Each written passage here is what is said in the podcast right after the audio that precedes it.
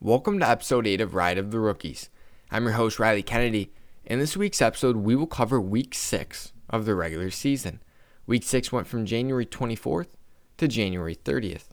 We're officially a quarter of the way into the NBA regular season.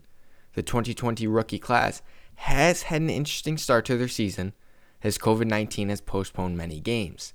It is, however, safe to say these rookies are shining due to their circumstances. Let's dive into the best performances of the past week and players to look out for. James Wiseman is now coming off the bench for the Golden State Warriors. Second overall pick is coming off the bench, but sees a positive as it helps him analyze the flow of the game before he checks in. Well, he analyzed the game great in a two game series against the Timberwolves, where he dropped 13 points and 4 rebounds the first night, and a season high 25 points and 6 rebounds in the second time they played them. Wiseman went 9 for 14 from the floor and 3 for 3 from beyond the arc. Wiseman has been a good addition for the Warriors through the season. His 7 foot height and mobility for a big man lets him spread the floor and use his length at the bucket. He leads rookies in rebounds per game with 6.1 and blocks per game with 1.3. He continues to develop his game and his teammates continue to coach him up. Wiseman could be one of the top big men in the league down the road. Moving on to the next player from the Knicks, I feel like his name is being mentioned in almost every episode, but should be because of the way he's been playing. Emmanuel Quickley, the 25th overall pick for the Knicks, had one of the best weeks out of any rookie. He played in three games this past week and had two games over 20 points.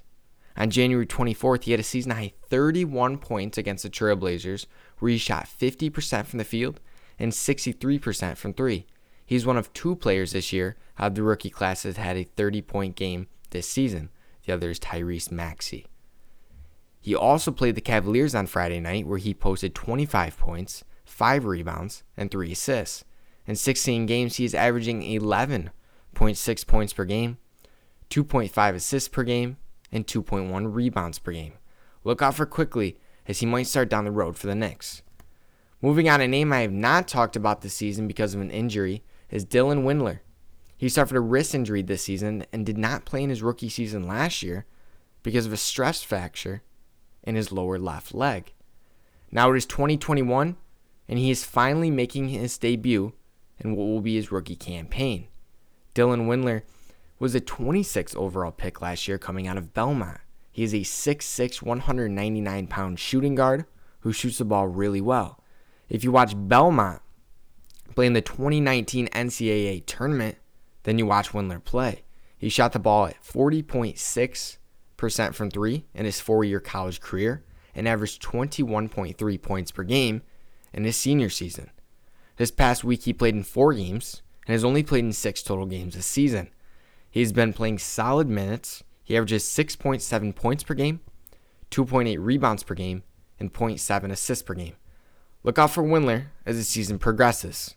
And other players that looked good and you should look out for Xavier Tillman, Tyrese Maxey, LaMelo Ball, Tyrese Haliburton, Jae'Sean Tate, Theo Maledon, Precious Achiuwa, and Jaden McDaniels, the 28th overall pick out of Washington, who now plays for the Timberwolves.